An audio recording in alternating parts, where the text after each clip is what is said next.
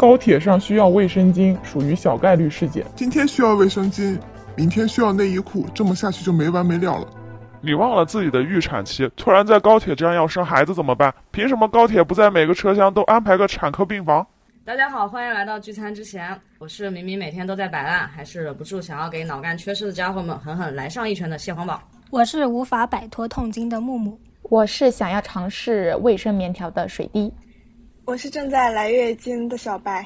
今天我们来就高铁上买不到卫生巾这一则新闻聊一聊被拢不下的卫生巾，月经是怎样发生的，和我们是如何破除月经羞耻，以及如何给自己性教育的过程。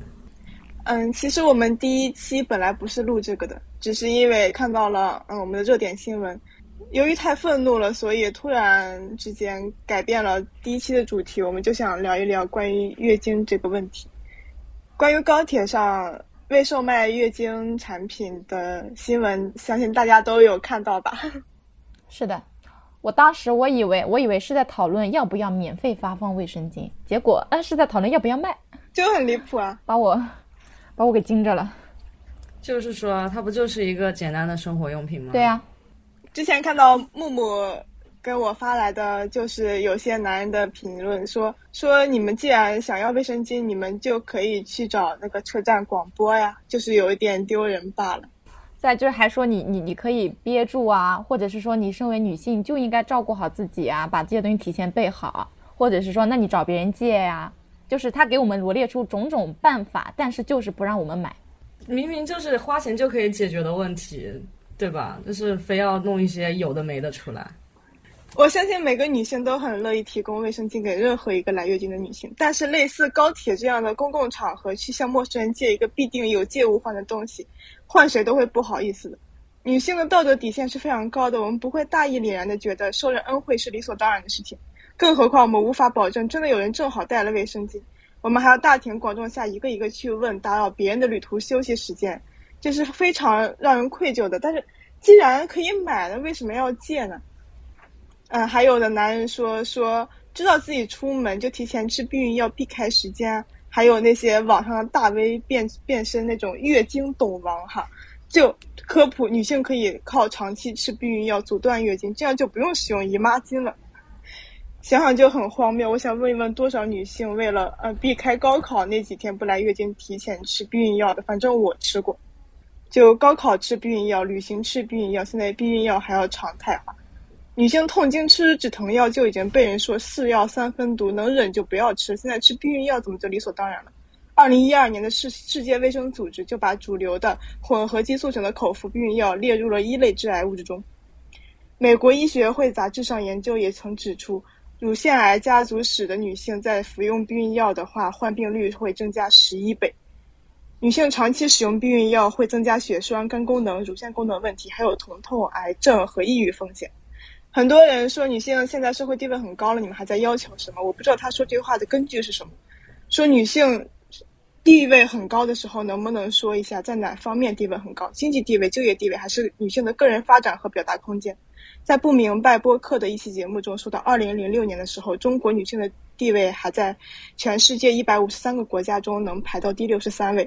不算太差，但是二零二一年的时候，我们在世界经济论坛的性别平等差距里面，已经排到了第一百零七位。也就是说，中国女性的地位在近十到二十年之间是不断下降的。为什么呢？近些年来，中国经历了一个经济大飞跃，成为了世界第二大经济体。但是，掌握这些经济资源的大部分还是男性，男性掌控了绝大部分的社会财富，这也说明了男性占据了绝大部分的企业领导者的位置。换句话说。在社会疫情的制定中，女性缺少话语权，导致女性的声音不被听见、不被尊重，甚至在打压。占领话语权的人也在剥夺女性的话语权，说这个事情不重要。什么事情是重要的？什么事情是不重要？是他一句话说了算的吗？关于月经售卖这个问题，我还是想引用美剧《破产姐妹》中的一句台词：“如果来月经的人是男人，月经棉条就会像狂欢节的彩带一样从花车上免费扔下来。”啊，对，其实前段时间这个新闻出来的时候，我有跟我朋友就是开玩笑，我说就是，嗯，他们说卖或者不卖啊，这个这个定论下下来下不下来，是不是就是因为没有女领导，或者说这些领导他们不觉得自己的母亲是是曾经需要过卫生巾的人。我觉得小白刚刚这很长一段，能够明显感受到他的愤怒。对，然后他这一段内容里面有好几个点，也是我听了就是就觉得，嗯，怎么会有这样的观点？然后我最想让我就是最差一点就是刚刚小白讲到中呃那个女性地位的提高。我觉得连月经这样一个很正常不过的生理现象，都不断的进入这个公共话题领域，不断的挑起大家的讨论，不正恰恰从侧面说明这个东西，它我们女性地位并不高啊。如果真的高的话，这这么一个正常的现象，为什么还会频繁引起人们的讨论呢？还会有那么多呃听起来非常的离谱的言论？就是在当今世界上，还有很多地方的人，他们男性认为月经是女性的一种疾病。就是月经，它作为一个再正常不过的生理现象，其实很多人对它并不了解。这不正正说明了女性地位其实并没有看似那样的高吗？刚刚有想到，因为我们第零期的时候也有说过，说我们有个群，群里有大概百来个姐妹，然后大家写了很多的话题，白还把它整理了飞书文档，五十多个话题，对吧？没有人提到卫卫生巾，没有人提到月经的这个话题，嗯。我们明明就是身处在这个环境里，也是有存在着嗯羞耻、歧视的一种现象，但是大家都或许有意、或许无意的去避开或者说忽视了这个话题。是的，我们发生的第一步其实就是要解决月经羞耻，而不是解决整个大结构，这是很难改变的。我在准备这一期选题的时候，我有去搜索相关的文献。我在知网上，我先输入的是。嗯，月经污名化，结果我只搜到了一篇文章，然后我又搜索了月经羞耻，我只检索到了五篇文章，所以我觉得在这个方面，大家好像月经就是一直处于一种不可说不可视的这么一个状态，就不好像它不能被提起，就算是提起，也不能说是月经这两个字，就我们生活中总是有很多代号来代替它，比如说大姨妈啦，那个。呃，倒霉啦，各种的，就是全世界好像是总共有五千多个月经的代名词，就是月经两个字，就仿佛是什么定时炸弹一样不能提。其实这也是因为月经的它的人为的污名化，它并不是近年来才开始的，是一直以来在这个历史的长河中一直都存在的，就是在我们认知水平有限的时代。女性经血对于社会来说，实质上是一种权力的象征性表现。月经就类似于是一种超自然的魔力。人类出于保护自身而形成月经禁忌，从而限制女性行为，并对女性身体进行控制。而女性对月经的隐瞒或公开，取决于所属的社会是否将它视为凶兆。所以，从某种意义上来讲，月经禁忌成为了社会成员的一种共谋性契约，就是一直以来，从古至今。月经它就是被视为是呃不祥的，是污秽的。哎，你说到这个，我我我想起来一个，就是我觉得蛮蛮矛盾的事情，就是呃清朝的时候吧，我记得是呃我忘了是哪一场战役啊，反正清朝打的仗也比较多，打的败仗也很多。就有一场，他们那个官员让来月经的女性。走在前面，就是说他们这个月经是不祥的，所以要用这个方式。走在什么前面？走走在扰乱敌方。走在走在队伍的前面最前面。就是对，因为他是 打打头风，他是不祥的，不祥，他被就是被妖魔化了。天哪！对，但是但是又有一个很有趣的事情，我我忘了又是看到哪一本书还是电电影里面，他们会把这个东西弄得很神秘啊，就是比如说一些偏门杂症。就会用经血来入药，是有记载的，就是女性经血可以入药。天，很奇怪，就是你一边说这个东西它不洁，嗯，把经血扔到敌方的身上去，让他让他们倒霉；但是一边你又说，嗯，我这种旁门杂症，经血又可以入药治病。是，就是把月经给妖魔化了，然后让它变成是一个不可说的、不可视的一个东西，平时我们都不能去谈论它，而且把。月经视为不祥，是不不仅仅是在古代，以时至今日，世界上还有很多地方是把女性来月经视为不祥的。就是在尼泊尔当地，他们有有一个月经小屋，就是因为在当地女性来月经视为不祥，来月经的女性是不能在家过夜的。如果说她在家中过夜，就会让整个家庭受到污染，甚至会带来死亡。所以当地就有很多在户外建立起来的很简陋的月经小屋，然后让经期到来的女性在月经小屋中接受隔离，直到经期结束。然后因为那个月经小屋非常的简陋，当时就是有一个女孩子，他为了在那个小屋中取暖，他就在小屋中点了火，然后他就在这个睡着了。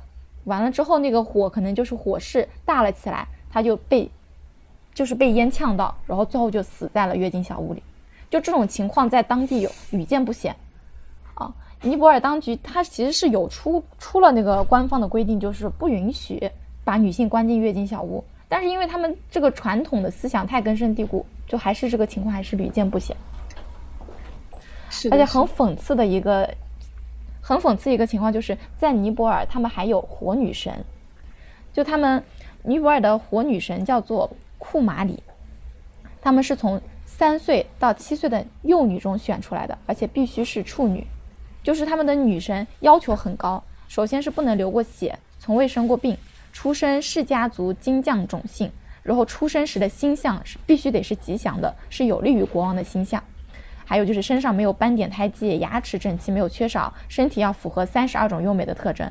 只有这样的女孩，你选出来之后，再接受各种试炼，才能够脱颖而出，成为他们的活女神。但是就是这样一个完美的、纯洁、圣洁的女神，当她来第一次月经，当她初潮来临的时候，她就要被赶下神坛，她就不再是那个圣洁的女神了。这这个和那个定义好女孩好像啊，就只要你一个不对，哎，你就不适他合女们根本就孩。没有想要，就没有考虑过月经这个，他们只是利用它在政政治啊，在嗯那些封建迷信上面啊，他们只是在利用月经这个点，就这个东西对他们来说，然后同时用这一点给女性施压。有一点杀鸡儆猴的意思。他这么完美，他来了例假，他来了月经，还是要被赶下去。对，就是 PUA 嘛，一种，就是你月经就是不圣洁的。我现在整个地铁老人手机就，不就不得行。我想象不到。这个这个比那个比那个那个我在网上看到有一些傻子说什么你们就不能把月经逼回去吗？一样哦天哪，哪还要让我哦天哪！那我刚刚想说什么？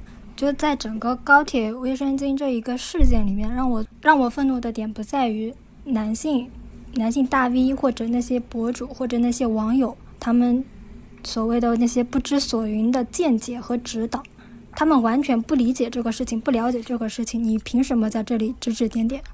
让我最生气的点其实是官方的回复，因为官方回复说卫生巾它属于不正常售卖，所以我不在高铁上面，我不在公共场合售卖。那到底是卫生巾不正常，还是说女人来了卫生巾不正常？就像这种，我认为是不经过大脑思考的回复，我感受不到我作为一个女性应得的权利，以及我作为一个正常人在这个社会上应得的尊重。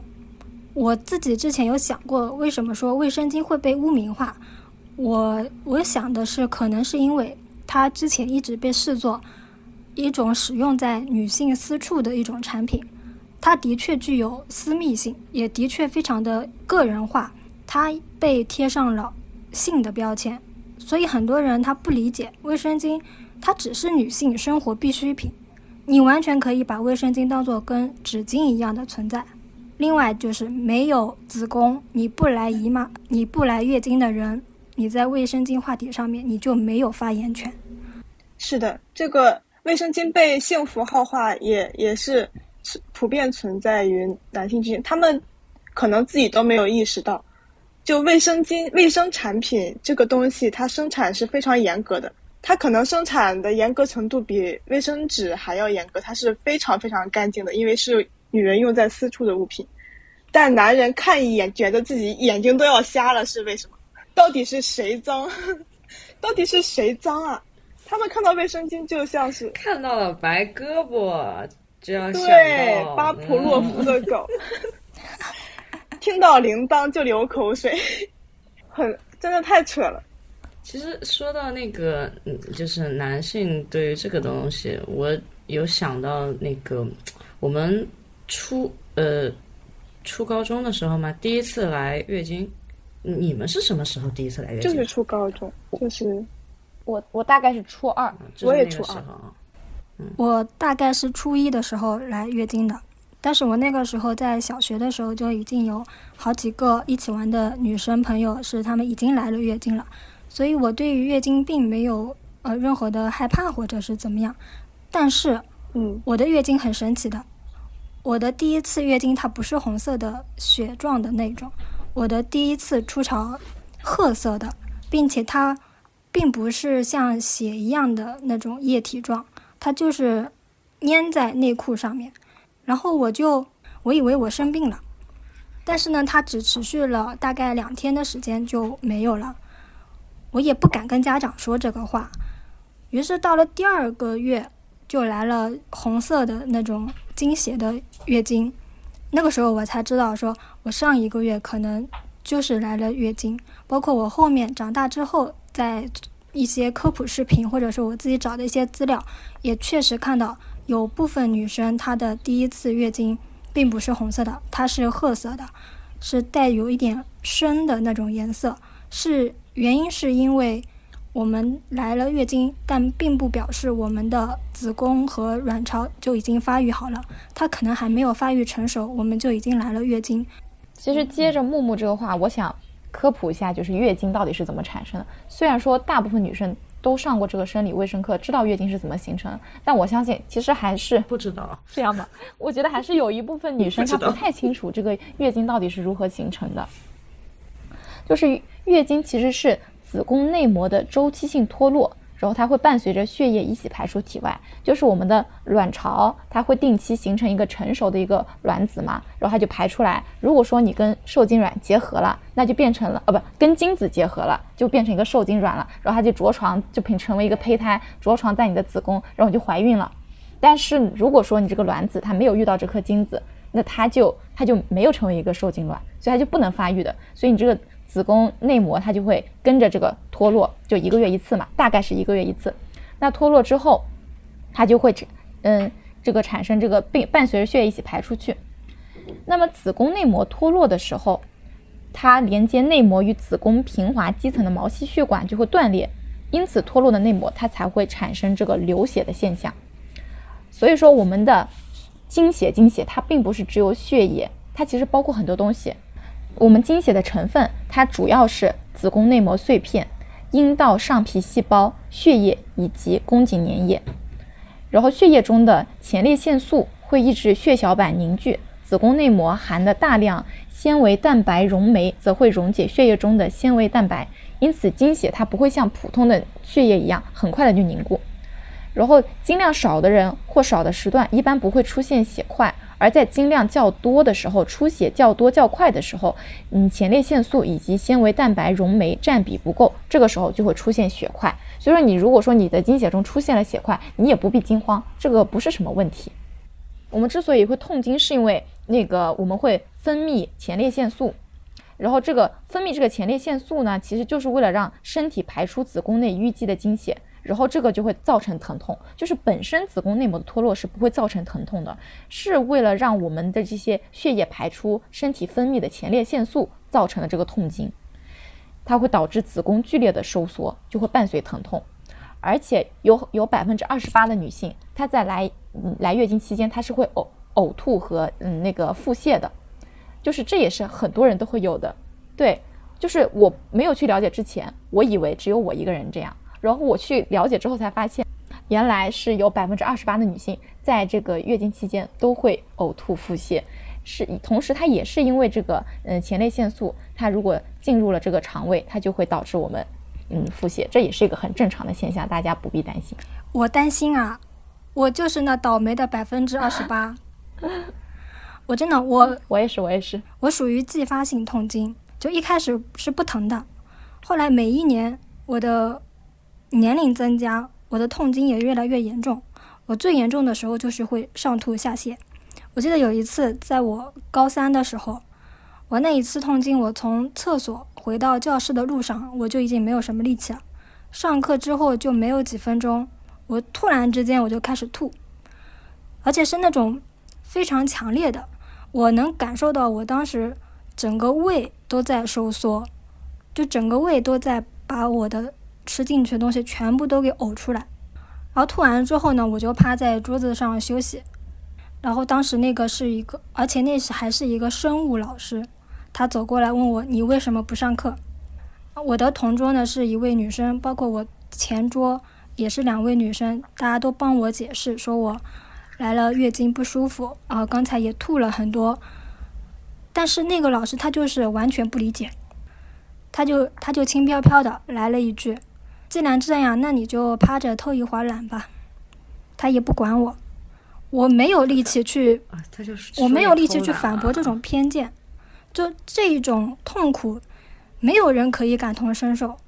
就是每一个人，那个老师是男性还是女性？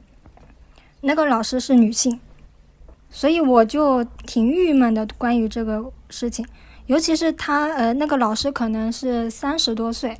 包括我跟我的家里人也说，我说我痛经不舒服，我所有的家里人、所有的亲戚都说，呃，女生来月经就是会肚子难受的呀，你忍一忍，你去躺一会儿就好了。然后我是到了大学毕业，我才开始服用止痛药的，我就开始买布洛芬。后来我也了解到，布洛芬它除了治痛经，因为它是可以作用于前列腺激素的，它可以抑制这个激素。分泌过多，那你这个子宫不会收缩的太厉害。它同时也可以治偏头痛，还有牙痛。但如果是胃有点不舒服的女生，就先不要吃布洛芬。嗯，还要提前吃。对，这个药你来了姨妈，哎不，你来了月经，你可以，你知道自己是会痛经的话，你就可以吃。或者是有些女生她可以提前吃，提前一天或者两天吃也都是可以的。嗯，还可以止泻呢。就是木木刚刚有讲到她自己，嗯，月经期间呕吐，然后不舒服，但是她的作为她女性老师却不理解她。我就想到我自己，因为我是很幸运的不痛经的女生，然后在我很长一段时间里，我就觉得说，呃，我也是不理解的一个状态。我想说，真的会那么痛吗？真的有那么的不舒服吗？就我也处处在一个不理解的状态。然后我是直到后来，我的一个朋友，他就是疼得很厉害，就是可能会痛到昏厥的那种。然后我就开始反思我自己，我就觉得说，月经它已经被男权文化用来嗯削弱、贬低以及控制女性了。然后我身为一名身为一个女性，我还不去体谅其他女性，我觉得这很不应该。就我就有有反思我自己，我觉得说，嗯，可能你是那幸运的一小部分，你你不会痛，但是你你不能说因此你就觉得说，呃，我都不痛，那你怎么就会你怎么就疼的那么厉害呢？就不要不要站在这样一个，呃，好像高高在上，嗯，感觉事不关己的这样一个态度。我现在就是觉得，嗯，月经是每个女生都会来的，你尽管你可能不痛经，但像我，我其实我是会腹泻的，就它多多少少给我们的生活都带来了一定的不便利。就你不要因为自己没有这个这个这个症状，你就不去体谅、理解其他的女生。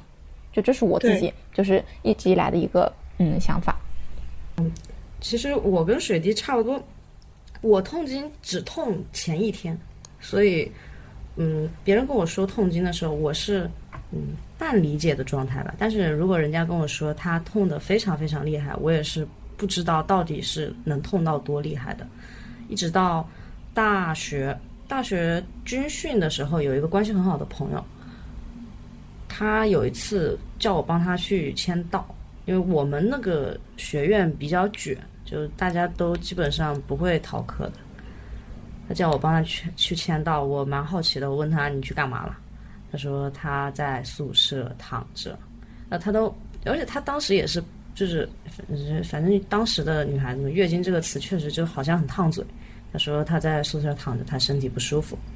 我说好，然后签完到以后，那那节课刚好是上一个上午，下了课他问我能不能帮我去食堂打饭，我就更奇怪了呀，你你已经不舒服，身体不适到你去打饭都起来了是吧？然后，对，就是我我，然后但是我很奇怪，但是我他是朋友嘛，我就去帮他打。我问他你有什么禁忌忌口没有啊？他说，嗯，不可以吃辣，不能要冰。然后我说，我想不能吃辣，不能要冰，这个怎么感觉像是来了来了月经呢？我就拎到他宿舍去了。他躺在床上，就是他是属于生理期的时候会痛到没办法下床的，他确实是会神情恍惚、神志恍惚的那种人。我我我就有问他，我说你为什么不吃布洛芬？他他他说啊，他妈妈说是要三分毒，让他忍一忍。但他妈妈是个医生。天哪！救命！嗯，对。布洛芬是可以人体代谢的。然后我就跟他说：“我说你要不要试一试？”对呀，然后我就跟他说：“你要不要试一试？”我我那个宿舍有，我上去拿给你。他一开始还婉拒，哎，婉拒了哈。然后我说：“你要不要真的试一试？你知道我生理期的时候吃了布洛芬，我是可以，我是可以吃冰块的。”他非常心动，他说：“那你，那你拿拿下来吧。”我我就上上楼去拿给他吃，然后后来第二个月的时候，他跟我说：“他说，布洛芬是不是在药店随便都能买得到？” 被种草了。现在布洛芬不是随便药店都能买得到了。我上次去买布洛芬的时候，他让我出具核酸证明，并且让我去二十四小时之后再做一次核酸，然后才可以。有的还需要身份录入身份证，是不是？现在去药店要准备好。因呃，因为是这样，因为布洛芬它是可以那个退烧的，所以现在这个疫情之下买布洛芬就比较困难。但是我们有另一个药，它的名字叫做双氯芬，它是可以买的，它也是作用在前。它它是没有退烧作用的是吗？对，它没有退烧作用，它能治什么风湿关节炎之类的。那大家可以去买一下。然后它比那个布洛芬要难吃一点，有多难吃？它的糖衣和布洛芬的不一样，就是它放到嘴里去感受要更苦一点。哎，就那一瞬间嘛。嗯，就是如果如果有的还有如果有有朋友以前没有吃过这种药，可以试一下双氯芬。就像我这种已经从零点二克进阶到零点四克的人来说，就是还是布洛芬要。指哪打打哪，就他没有那么长时间的敲门过程。问一问你到底哪里？他问的比较快是吧？对，问一问他熟门熟路一点。没错，他已经熟门熟路。就是刚才那个谢王宝讲他朋友经历的时候，里面有有一个字让我很很不舒服，就是忍。就是他他的朋友的妈妈跟他朋友讲说：“你忍一忍就过去了。”我觉得这是很多女生从小到大就是听过无数次的一个字眼，就是忍，凡事你都要忍。你在外吃亏了，说你一个女孩子，你你忍着点，或者或者是你有有什么像来月经你疼，也说你忍着点，好像隐忍就是女性最大的一个美德。如果你不会忍，你就不是一个合格的好女生。就包括我们，呃，嗯嗯。他们就是不想让女性给社会添麻烦，就是你你同，你不要来麻烦我，你不要死在我面前。我觉得不仅仅是麻烦，就拿这个高铁售卖来说，他卖给我们才是最方便的一个解决方式吧。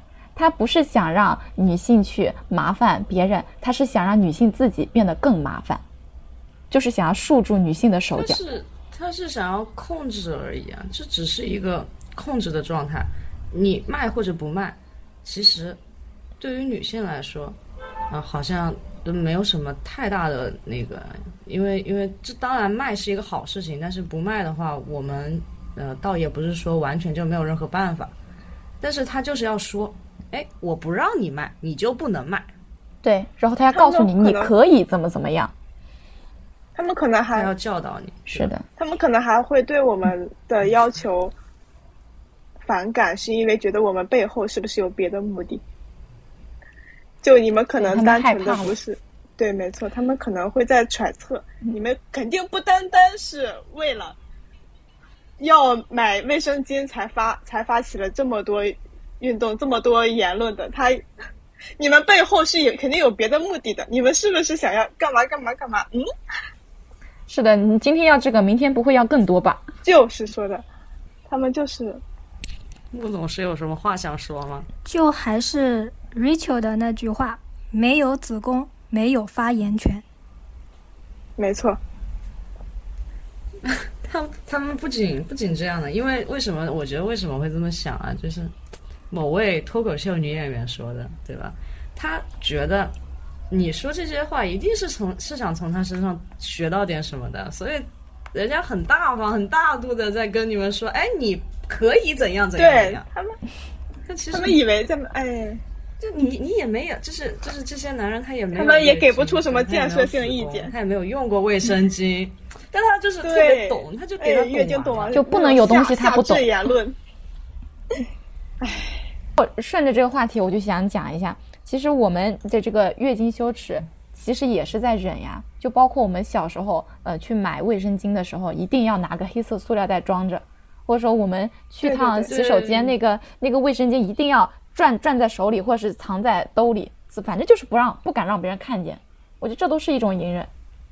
我想知道大家，嗯，大家小时候就是有没有这种月经羞耻的经历？包括你，如果说你现在没有这个月经羞耻，你是怎么克服的呢？我想知道这个。其实到现在，我有时候还是会把月经说成大姨妈。我一直在努力的，就是提醒自己不要再说大姨妈这个词经是习。惯了。对，月经它并不是一个羞耻的词，它是一个学名吧？我们为什么。不能讲？是要就我前段时间在某书上冲浪的时候，看到了女性和女性之间的背刺，就是有一个博主发一个帖子说：“今天我就要把卫生巾放在办公桌上，要拒绝月经羞耻。”下面就有女性在评论说：“可以不月经羞耻，也不用月经牛逼吧？” 当然要牛逼啦！我们有多牛逼啊？不我觉得月经就是要牛逼啊、就是哎，这是为什么不牛？没有你没有月经怎么就是说的怎么怀孕？怎么怎对繁衍？女女这是女性繁衍的象征，是是女性第一性的证明。就世界都在女性的裙摆下诞生，但是不允许女性摇曳裙摆。每个人都享受了性生殖的好处，那代价也理应一同承担。凭什么只压在一个性别上面，还要制造月经羞耻、月经污名化，把月经定在女人的耻辱柱上？就就是要牛逼，姐妹们，就是我们我们现在有多少男生都没有见过几次卫生巾长什么样子？我们要给社会脱敏啊！就是每个人都不谈都不看，那讨论是进行不下去的，也没有必要进行下去了。你到时候因为讲到月经牛逼，我就想到之前是嗯看了一个视频，他是说在哪一个国家还是怎么样，他们那边具有产翁制，就是女性生了孩子，她把孩子抱出去，让男性来坐月子，就假装这个孩子是男性生的。就是我也看你对子宫的羡慕和嫉妒已经到了这种程度了吗？就他们在嫉妒女性有繁衍的呃功能，就是这是一这个是非常可怕的这是一个非常可怕的能力。真的羡慕到这种程度，但是但是他们又怕女性知道自己的这个能力很牛，所以要打压。所以要对呀、所以就说，哎，月经是不可以说的，子宫是不可以提的，卫生巾是不可以拿出来到处卖的。但是他自己羡慕的要死，对，他都要代替代替生产完的女人躺到床上去坐月子。我现在想想这个画面就觉得荒唐，就两个字荒唐。就是呃，就你就你刚刚那个底下那个评论嘛，说不要月经呃骄傲月经牛逼。我想说是，可能确实有部分人他就是呃比较注重自己隐私，他觉得这是我的隐私。但是但是我想说是，你在注重自己隐私的时候，也不要去阻挠别人尽情表达自己的想法没。错，不要背刺，就是不要背刺女人。是的，就相互尊重嘛。你不提，那我尊重你；但是我非要提，那你也不要来管我嘛，对吧？那你想啦，如果你就是如果我没有带卫生巾的话，然后这个女孩子她桌上就摆对呀、我没错呀，到时候我们也不用一个一个人去问了，我桌上就摆着。以后就大声问谁带卫生巾了。我反正现在就是大声问放在桌子上了，我也不管他们了。就说起这个很搞笑，我在前两年我都还是有很强烈的呃那个月经羞耻的。我在大学上课的时候上那个大课，我中途要去换卫生巾，我会欲盖弥彰，掩耳盗铃，背一个包出去，然后再回来。天哪！然后他们就说：“ 你这不是更明显吗？” 被我想到一个东西叫做那个什么卫生巾袋子还是什么，就是一个小小袋子，我还买过呢。我也有就是一个小布袋我，也有的，它刚好就够放一片到两片嗯卫生巾，然后它给你弄得很好看。我以前我还觉得说啊，这个东西好看，我想买它，然后刚好它可以掩盖就是我平时那个卫生巾羞耻。但我现在想想，我真不该买。天哪！这是什么粉红真的是水啊粉红！水啊！谁这个想出来的？这个比较适合你，可能这一个星期之内你可能会来姨妈会来月经了，那你就放两片，因为我也买过这种嘛，它四四方方的一个小小，我在里面放两片卫生巾加一片止痛药。我大概什么时候要来月经了，我就提前放在包里面，因为我来了月经，我也不想说把裤子弄脏，我也不想去问一个陌生的女生去借这种私人的物品，有时候还借不到，也比较尴尬。就储物是可以的，就是愤怒的点是它是一个，它就有人把它当做遮羞布了。哦，对我愤怒的是这个。然后我下定决心要破除这个月经羞耻是，我有一回也是在学校的那个超市，我买买那个卫生巾，然后我就主动的问了那个收银的阿姨，我说有没有黑色塑料袋，然后她说没有，然后当时想说完了那怎么办？我怎么把它带回去？然后刚好那时候带了一把遮阳伞，然后那个伞就是你收起来嘛，就是倒过来，它是我没有把它卷起来，我是让它散着的。我想说，那我就把它放到这个伞里面，感觉也能遮住。然后我就这么回宿舍，回宿舍之后我就觉得很很不舒服。我想说我，我为什么要这么遮遮掩掩？就是我我我用这个雨伞把卫生巾带回宿舍的这一路上，我都觉得很别扭，很难受，它让我很不方便。然后之后我就回回反思，我说我为什么要让自己这么的不方便？我就大大方方拿在手上，给它拿回去，难道不行吗？难道来月经它是一种疾病吗？就是我内心有有这个声音开始告诉自己，不要把月经当做是一件很羞耻的事情。然后我就刻意训练自己，首先是我买卫生巾，我不再刻意去要一个黑色的袋子了。其次就是我去呃洗手间，在公共，就是比如说我们在上课的时候，我去上洗手间换卫生巾的时候，我不再把它嗯紧紧攥在手里，或者是把它塞在我的兜里，我就大大方方拿出去。我是一步一步训练自己的。其实破除月经羞耻的过程不是那么容易的，不是说喊一句口号你就真的能破除，它是需要一个过程的。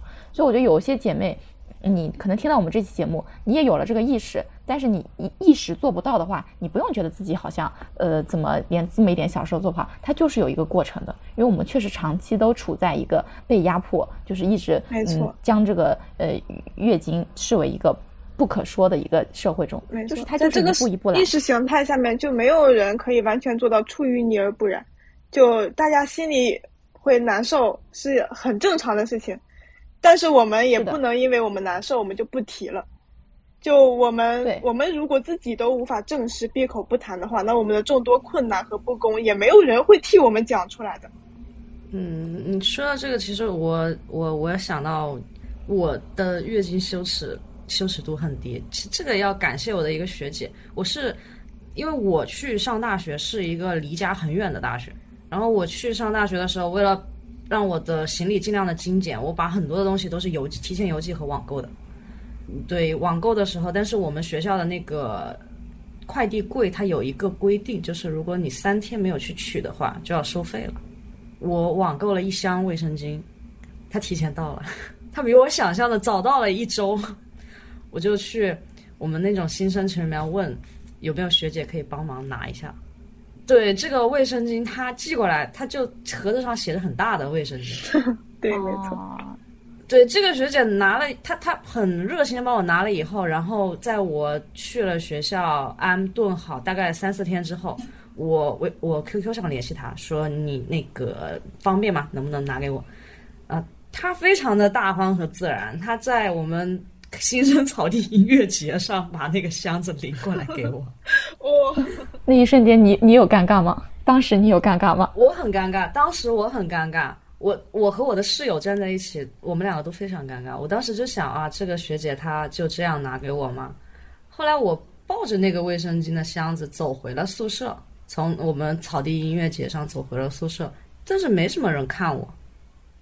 对，有的时候然后。我抱着它上了电梯，对，有的时候羞耻，我觉得说不定还有一部分是源于自己，因为大家都你自己在 push 你自己，他会不会觉得我怎么怎么样？哎，没有没有那么多人要是不是会觉得我怎么样？没错的。没有那么多人要看我，我抱着他，我一路从草地我们的那个操场走到了我的宿舍楼，呃，宿舍楼刷了卡，走进了我们的那个电梯，然后就抱着他上楼，然后再放回去。嗯，一路上我自己觉得很别扭，但是，呃，我我问我室友，我说你觉得别人会看我吗？他说人人家为什么要看你啊？你真是莫名其妙。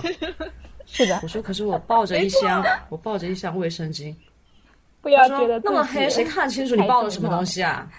对，没有人后来就是他。这一次我就想，哦，是哦，那我就就没有什么这种必要。然后后来当我去自己再再有这种生理现象的时候啊，我我很正常的拿着卫生巾就拿着它去卫生间，或者是说我买了卫生巾，我就拿在手上回去，好像也没什么人说我。但是我那个说我没人看我的那个室友，他他还是无法就是大庭广众之下，就是跟我聊卫生巾这个话题。我觉得这可能每个人都有不一样的想法，但是确实他可能会觉得这个东西有点私密，所以他不愿意跟我聊这个这个话题。但是，嗯、卫生巾的羞耻，我觉得确实是可以一步一步慢慢来的。然后，也没有那么多人没错就是有意识的会去说你拿着卫生巾你就会怎么怎么样，你就是怎么怎么样的人。他不能证明什么，对，只能证明你很痛苦。没错，大家都要摆脱这种思想，就是有的时候思想就是自己强加给自己的，就很莫名其妙。也是吗。因为我高中是高中是那个生理期的时候，甚至不要说什么攥在手里、放进口袋、藏着、捏着，还要拉一个人跟我一起去对。，当时那个我们高中的女厕所是没有门结伴的，上厕所，因为为什么爱结伴上哦对厕所？对对对为我们的我们的卫生间是没有门的，当时。就是你换卫生间的时候就是，而且女厕所排队人的人也非常多，就就大家都会拉一个伙伴大家都站在不会背着你排队的，都是没正着错你他们就会 就会拉一个姐妹，然后站在你前面帮你挡着换卫生巾。就是为什么女生去厕所要结伴而行，就是很多男生都觉得，哎呀，你们怎么这么矫情啊？厕所都要有人陪啊。而且当时就是那个呃呃中学时期吧，如果说你你哪天发脾气了怎么的，人立马就会男生来调侃啊，你是不是来大姨妈了？是不是来月经了？啊脾气这么差？没错，就他没有想到是他做的事情太过分了。他他想到的是，一定是你的问题，一定是你情绪化了。我做的事情是没有错的，没错，我没有惹到你，你为什么要对我生气？他们就完全不会反思，他们会把责任都怪罪于你，是因为你来了大姨妈，所以你情绪不好。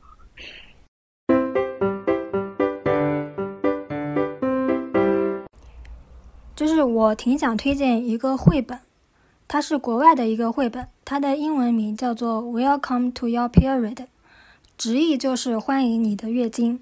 那翻译成中文版的名字叫做《他来了，请准备》，女字旁的她。那我推荐的这个绘本，因为它是比较适合上小学的女孩子看，或者是嗯、刚进入青春期的女孩子，它是可以跟家长一起看的一个里面包括月经基础知识、月经的产品，以及如何跟家长聊月经这个话题。它有非常多的内容啊，我只只讲了这三点。这本绘本里面呢，就是从心理到生理都帮助孩子们做好了准备，包括里面提到月经产品的多样化，在我们市面上可以买到的月经产品包括了呃卫生巾、卫生棉条、月经杯以及月经内裤这四样是我目前可以在网上可以购买到的。如果有其他的产品的话，欢迎大家在评论区里面帮我补充一下。呃，虽然说我们平时用的卫生巾会比较多，以及其他三个产品可能它的普及率并不是特别高，但是我们是可以通过网购随时可以购买到这些产品的。但是我之前还是在一个算是微是微博新闻还是哪里就看到，还是有非非常多的贫困地区的女生在买非常非常廉价、完全没有安全保障的卫生巾的时候，我当时是挺震惊的。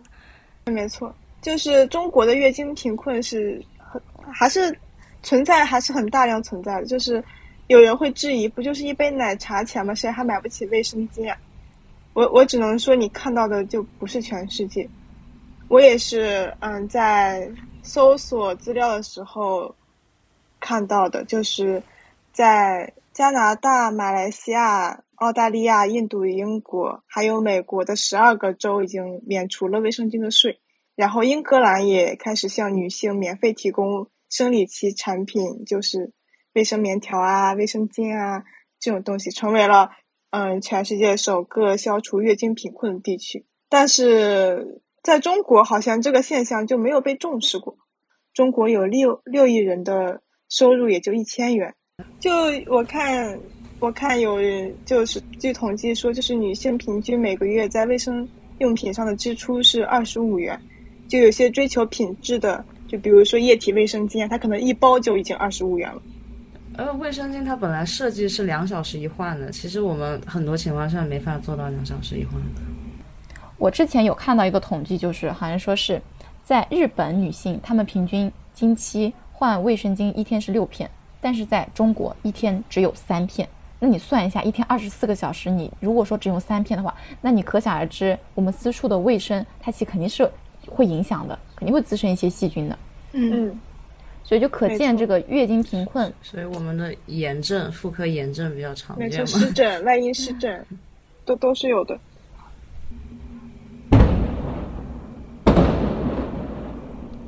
这边开始放炮了，放炮了，你们听到没有？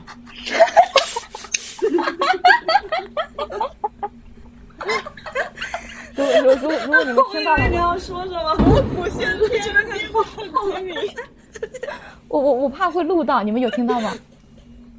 我是听不到，但是没有，但是但是也许这是个开门红。要爆。我听到了，好响啊！有了，有了，有了，有了，有了。是的，偷响。见官发财，你懂我什么意思哦吗？，知道。哦，要火了，要火了，要火了！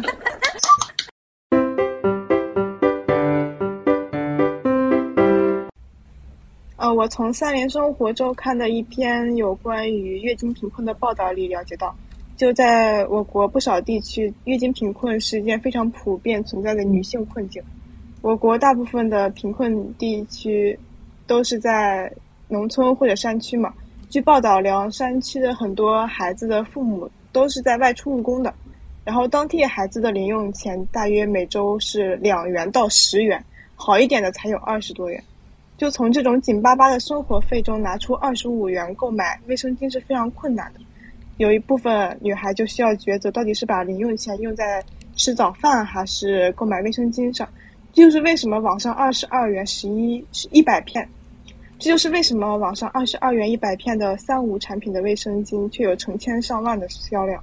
报道中还说，就是很多五六年级的女同学来月经，她们其中都是很多都是没有用过卫生巾的，都是用草纸来应付。然后最严重的情况是，有女同学每次来月经都要辍学三四天。我们知道，在贫困地区，重男轻女的形象还是普遍存在的。在有限的资金面前，女父母更倾向于送男家里的男孩去上学，能够受到高等教育的女孩非常少，因此学业机会是无比重要的。张桂梅校长也是因此建立了女校，帮助女孩走出山区。在如此重要的求学机会，如果因为月经贫困每个月辍学三四天，那真的是对学业和心理的双重打击。我国贫困儿童大概有四百万，女童正在面临着月经贫困。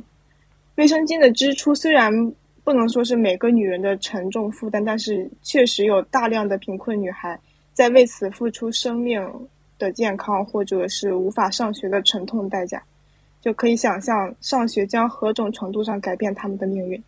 其实也不止女孩子们，成年人的月经贫困数量也也非常庞大。社会对月经的禁忌文化导致月经的贫困很难被识别出来，底层的女性也被迫被隐身了，甚至无法被视作有待开发的下沉市场。在卫生巾上的粉红税是越来越高的。近几年，网络上五花八门的卫生巾也是层出不穷。嗯，也用澎湃新闻一篇标题为“散装卫生巾之祸，贫困为何总带着一张女性面孔”中的一句话：“没有一个女人想成为穷女人。在一些情况下，她的贫困不是因为她的懒惰或者无能，而仅仅因为她是女人。还有月经和贫困，哪一个都不可耻。好了，我讲完了。这句话说的太好了。对这谁写的？写太好了。这这篇稿子大家可以去看一看，这上面摆了超级超级多的数据。关于月经贫困以及月经羞耻，我还想推荐大家去看一部嗯纪录短片，是二零一八年在美国上映的一部纪录片，叫做《月事革命》，当时是获得了第九十一届奥斯卡金像奖最佳纪录片短片。这个纪录片它讲述的是在印度德里的一群妇女，她为了获得卫生巾的权利而抗争，找到自我的故事。其实就是在印度，在这个纪录片拍摄时，印度只有百分之十的女性她是使用卫生巾的，其余百分之九十用的都是破烂的未经清洁的布料、纸张，甚至是枯败的树叶。而且在印度，卫生巾是很昂贵的，大部分女性她根本消费不起。所以在德里，她就有这样一帮女性，她们运用嗯比较便捷的制作卫生巾的那个机器，自己制作呃清洁的好用的卫生巾，然后同时售价也不高，再去售卖给其他女性。一来呢，它是解决了印度女性这个卫生巾的使用问题；二来，它还给当地很多女性提供了工作机会。所以我觉得，这个意义很大，可以大家有时间可以看一下。嗯，就水滴说到《月事革命》这个短片，我也看过。他在这个片子里面，记者去问当地一些十几岁的女生，月经是什么？没有一个女生她可以回答出月经是什么。然后记者呢又去问了当地的一些男生，男生的回答是：我听说月经是一种病，一种只有女人才会得的病，并且他们的态度是那种嘻嘻哈哈的。这几个男生的回答让我感觉到非常的无知。就这样子的性教育的缺失，其实在我们国家又何尝不存在？就即使在我们初中的时候，课本上有专门有一章讲我们发育之后身体的变化，所有的老师也都避而不谈。我记得当时我的老师直接说：“你们自己看吧，反正书上都讲了，我就不说了。”然后那一节课就过去了。我老师也是，所以我觉得也导致了一点，就是很多人的性教育，他并没有通过正当的、非常科学的渠道去了解。所有女生，我这里要推荐一本书，叫做《身体由我》。呃，《身体由我》这个“由”是自由的“由”。这本书我非常建议人手一本，它在 Z Library 这个网站上也能下载到电子版。我建议每个人可以转给身边的朋友，或者你家族里的女性成员，大家都可以看。就是我之前还会自诩是一个自己给自己性教育挺充足的一个人，但是我今年看完这本书之后呢，还是让我学习到了很多新的知识点。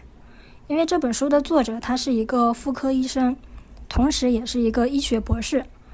他在书里面向我们非常详细的介绍了我们女性的外阴长什么样子，有哪一些神秘的部位，有哪些我们平时可能不太清楚的一些器官，它的存在，一些组织的存在，以及我们体内的荷尔蒙、激素和生殖系统是如何工作的。在接触性关系之前，我们需要对一些，我们需要对哪一些疾病有初步的了解。在我们更换性伴侣的时候，我们需要做哪些健康检查等等内容。因为在之前我也看过国内几位嗯妇科医生写的关于女性的书，他们的侧重点在于妇科疾病。就我看完，我没有得过这些病，我看完我也就过去了，我不会说把它记进脑子里面。但是《身体有我》这一本书，我看完之后，我能对自己有一个更清晰的了解，我更清楚我的身体长什么样子了，我更我更爱自己的身体了。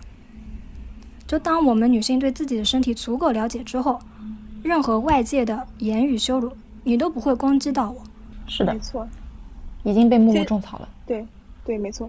美眉们买起来！哎，其实我上一次有去那个，其实微信读书上也是嗯我也有这本看到的。上次是的，简翻了一下，它是有一些绘图的，我也是被图片吸引直观的。确实不是很方便能够看到自己的。没错，因为我们我们女生自己是看不到自己的外阴长什么样子的。嗯，其实性教育的本质是关于嗯性问题的系统教育，它不仅仅是生理上的教育，其实还包括性心理和性道德教育，是为了帮助大家更好的认识和理解两性观念，然后增加对对方的特别特别特征的了解。我们只有把误会消除了，才能给予对方正确的关爱。我希望国内的性教育最好是最早普及，越早普及越好，不要等到我们长大之后，连阴蒂和尿尿的地方都分不清楚。其实除了增加我们对自己身体发育的了解，嗯、在两性关系上面，我们也应该教会孩子们学会建立正确的边界意识，教会孩子们什么是冒犯，教会孩子们要如何尊重彼此。性教育它不只是孩子们应该受到的教育，更是我们大人也要学会的教育，也是我们这整个社会需要完善的教育。那么感谢你听到最后的支持，也够希望大家能够正视卫生巾和月经，正视女性的正常需求，也希望每一个女生都能够勇敢的拒绝卫生巾羞耻和月经羞耻和外界加强加给我们的各种羞耻。那么我们这期节目今天就到此结束了，期待我们下一次的相聚。感兴趣的朋友不妨点击订阅，也记得关注我们的同名微信公众号和小红书，我们不见不散。拜拜。拜拜。他大声尖叫，表示他热血，远到远来都各有版面。怎么看怎么狼狈为奸。他穿着冬季飘逸的他有人就下跪，我东西是非，反正人要的总是滋味。好